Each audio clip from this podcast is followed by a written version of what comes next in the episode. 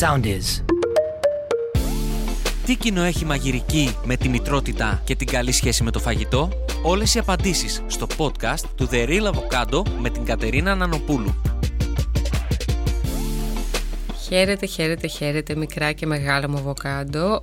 Ελπίζω να είστε πάρα πολύ καλά, ελπίζω να μην σκάτε από τη ζέστη και να είστε κάπου δροσερά, γιατί σήμερα που γράφουμε αυτό το επεισόδιο έχει πάρα πολύ ζέστη και είναι ακόμα πάρα πολύ νωρίς για να έχει τόση ζέστη. Τέλος πάντων, αυτό είναι παρένθεση, την οποία και θα κλείσω. Είναι το The Real avocado, είμαι η Κατερίνα Νανοπούλου και το σημερινό μας θέμα πιστεύω θα σας αρέσει πάρα πολύ, γιατί είναι και κάπως παράπονο ή καημός πολλών. Δεν έχει να κάνει με τη μαγειρική, αλλά έχει πολύ να κάνει με τις ανθρώπινες σχέσεις και με την ψυχολογία. Σήμερα λοιπόν θα ήθελα να μιλήσουμε και για κάτι που με απασχολεί και εμένα τον τελευταίο καιρό αρκετά, γιατί το σκέφτομαι έτσι πολύ με διάφορα γεγονότα.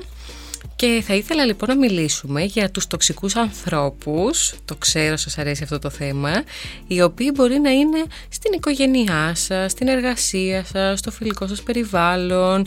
Γενικά μπορεί να είναι παντού και αυτό νομίζω ότι είναι και το κύριο χαρακτηριστικό τους, ότι μπορείς να τους βρεις παντού και μπορούν από την πλευρά τους να σε κάνουν να νιώσεις, θα το πω, θα το πω, συγχωρέστε με, σκατά με τον εαυτό σου. Αυτό ακριβώς σε κάνουν να νιώθεις αυτοί οι άνθρωποι.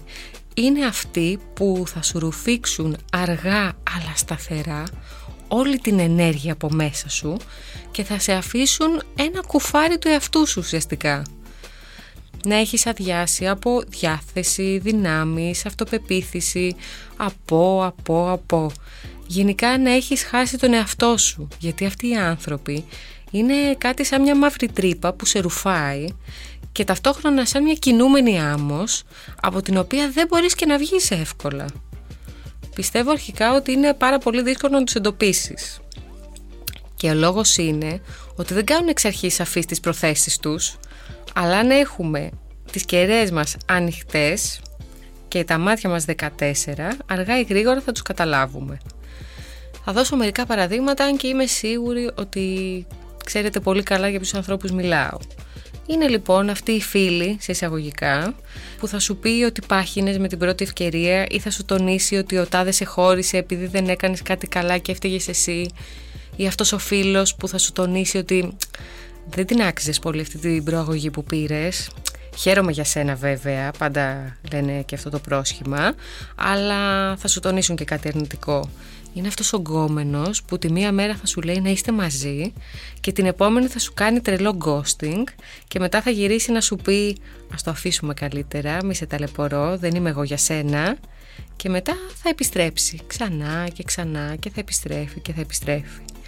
Είναι αυτός ο συνάδελφος που θα σου κάνει πόλεμο σχετικά με τις ώρες που πας στο γραφείο, με το πόσο δουλεύεις, που θα κουτσομπολεύει όλο το γραφείο σε σένα και καλά εμπιστευτικά θα έρχεται να σου λέει τι άκουσε, να λέει για σένα το αφεντικό, δεν θα είναι καλό βέβαια αυτό που άκουσε, μόνο και μόνο για να σου ρίξει την ψυχολογία.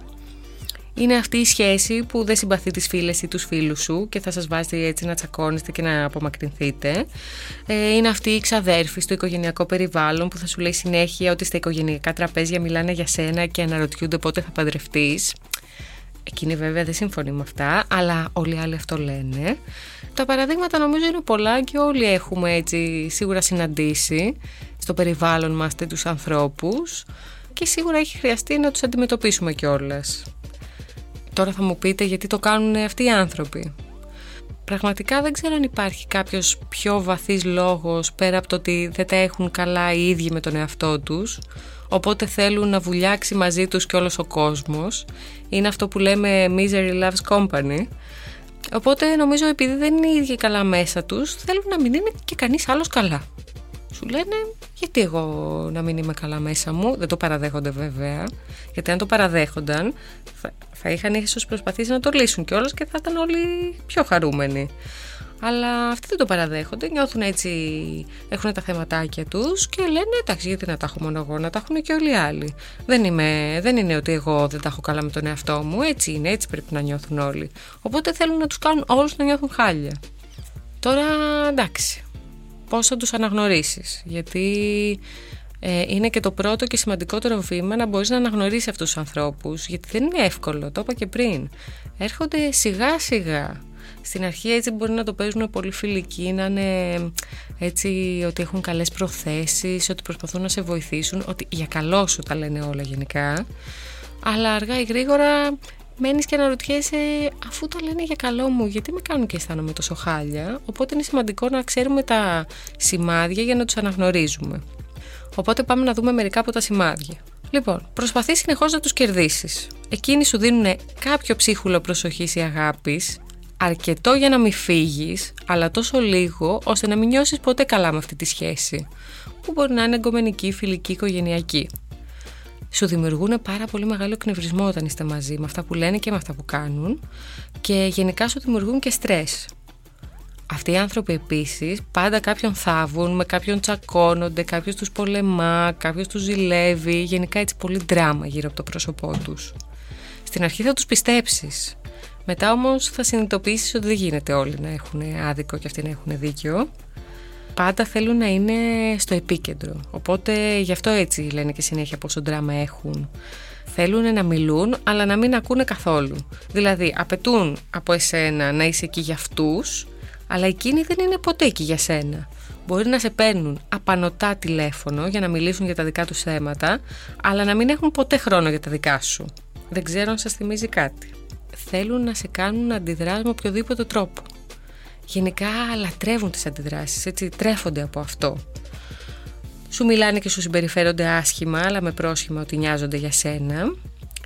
Αρνούνται να αναλάβουν φυσικά οποιαδήποτε ευθύνη, δηλαδή αν τους πεις ή τους τονίσεις ότι έχουν κάνει κάτι λάθος, μπορεί να τσαντιστούν κιόλας και να τα βάλουν μαζί σου και να προσπαθήσουν να σε πείσουν ότι εσύ φταίς ή ότι εσύ έχεις κάνει κάτι λάθος.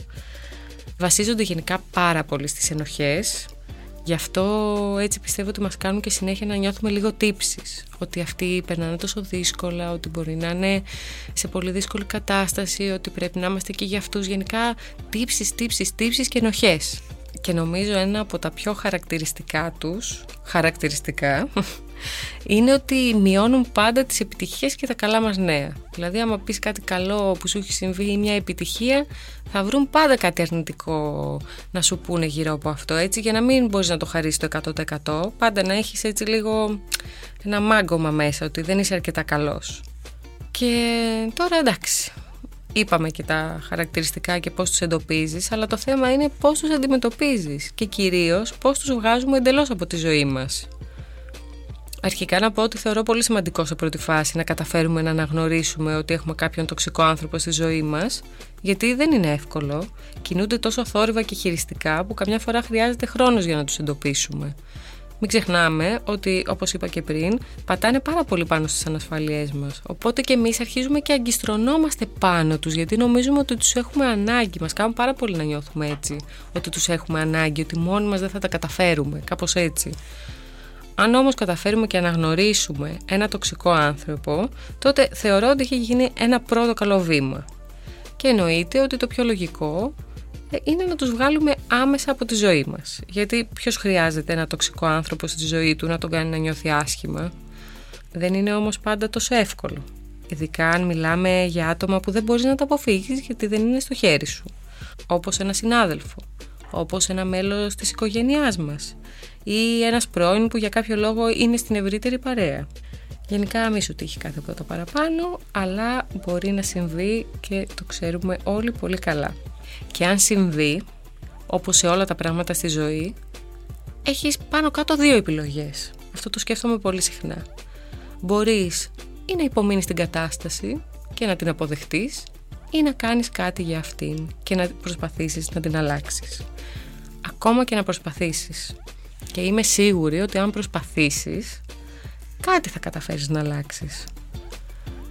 Γιατί αν δεν μπορείς να βγάλεις εντελώς τον εαυτό σου από αυτή την κατάσταση, όπως είπαμε, με συναδέλφους, με οικογένεια, με με με, ε, υπάρχουν και άλλοι τρόποι για να προστατευτείς και κυρίως για να προστατέψεις την υπερπολύτιμη ψυχική σου υγεία, που συχνά δεν της δίνουμε όση αξία και όση σημασία έχει και πρέπει να έχει. Νομίζω το πιο σημαντικό σε αυτή την περίπτωση και για τους τοξικούς ανθρώπους και για τόσα άλλα θέματα πραγματικά είναι να θέσει κανείς όρια. Τα όρια όμως δεν είναι εύκολο πράγμα, δυσκολεύουν πολύ κόσμο, αλλά είναι πάρα μα πάρα πολύ απελευθερωτικά. Πιστεύω ότι συχνά δεν θέλουμε να τα βάλουμε ή δεν μπορούμε γιατί φοβόμαστε την αλλαγή. Π.χ. αν βάλουμε όρια σε μία φίλη μας θα γίνουμε οι κακοί της υπόθεσης. Αν βάλουμε όρια στη δουλειά μας, στην εργασία μας, μπορεί να θεωρήσουν οι άλλοι ότι δεν εργαζόμαστε πολύ σκληρά, ότι δεν αξίζουμε να έχουμε αυτή τη θέση. Αν βάλουμε όρια σε μια ερωτική σχέση που έχουμε, μπορεί να μας παρατήσει ο ή σύντροφός μας. Σε αυτές τις περιπτώσεις όμως, που δεν μπορούμε να βάλουμε τα όρια, πρέπει να αναρωτηθούμε αν θέλουμε και αν αντέχουμε ψυχολογικά να έχουμε σχέσεις δίχως όρια που μας ρουφάνε όλη μας την ενέργεια.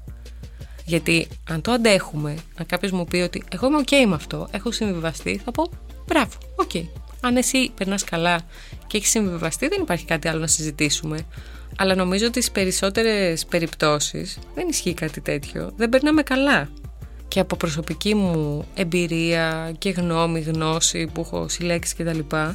Ε, έχω καταλάβει ότι τελικά όταν τα θέσουμε τα όρια, Ε, πραγματικά τα, δεν θα γίνει κάτι τρομερό, δεν θα χαλάσει ο κόσμος, τα πράγματα δεν θα, δεν θα πάνε τόσο χάλια και ίσως νιώσουμε και καλύτερα. Δηλαδή σίγουρα θα νιώσουμε καλύτερα και σίγουρα δεν θα χαλάσει ο κόσμος. Και αν ο κόσμος χαλάσει εισαγωγικά, αν χαθούν και σχέσεις, να το πω και έτσι, δεν έγινε και κάτι.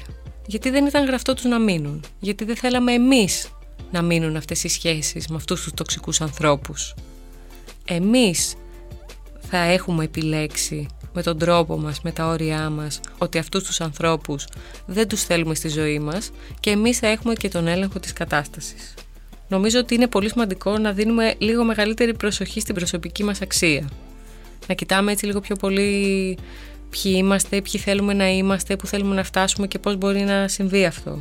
Το ξέρω ότι είναι από αυτά τα πράγματα τα οποία θεωρητικά είναι πάρα πολύ εύκολο να τα λες και πολύ εύκολα κάθομαι τώρα μπροστά από ένα μικρόφωνο και γράφω αυτό το επεισόδιο και σας λέω ακριβώς τι πρέπει να κάνουμε με τους τοξικούς ανθρώπους και πώς είναι τα πράγματα και ακούγονται όλα πάρα πολύ λογικά, αλλά είναι όλα πάρα πολύ θεωρητικά, οπότε είναι πολύ εύκολο να τα λέμε παρά να τα κάνουμε, αλλά δεν πρέπει να ξεχνάμε ότι κανένας άνθρωπος δεν γεννήθηκε χωρίς να έχει αυτοεπεποίθηση ή αυτοεκτίμηση.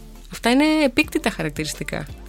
Αν δείτε τον τρόπο με τον οποίο τα μωρά, και το λέω αυτό τώρα από το δικό μου παιδί που το έχω παρατηρήσει και με έχει συγκλονίσει πραγματικά, από τον τρόπο που ε, συνεχίζει και επιμένει και δεν χάνει πραγματικά την αυτοπεποίθησή του και κάθε αποτυχία του Ε, δεν τον ενδιαφέρει καθόλου, είναι πραγματικά τρομερό. Αυτό το σκεφτόμουν από τη στιγμή που ε, έχει ξεκινήσει λίγο να κάνει τα πρώτα του βήματα, προσπαθεί τέλος πάντων να τα κάνει και πέφτει συνέχεια.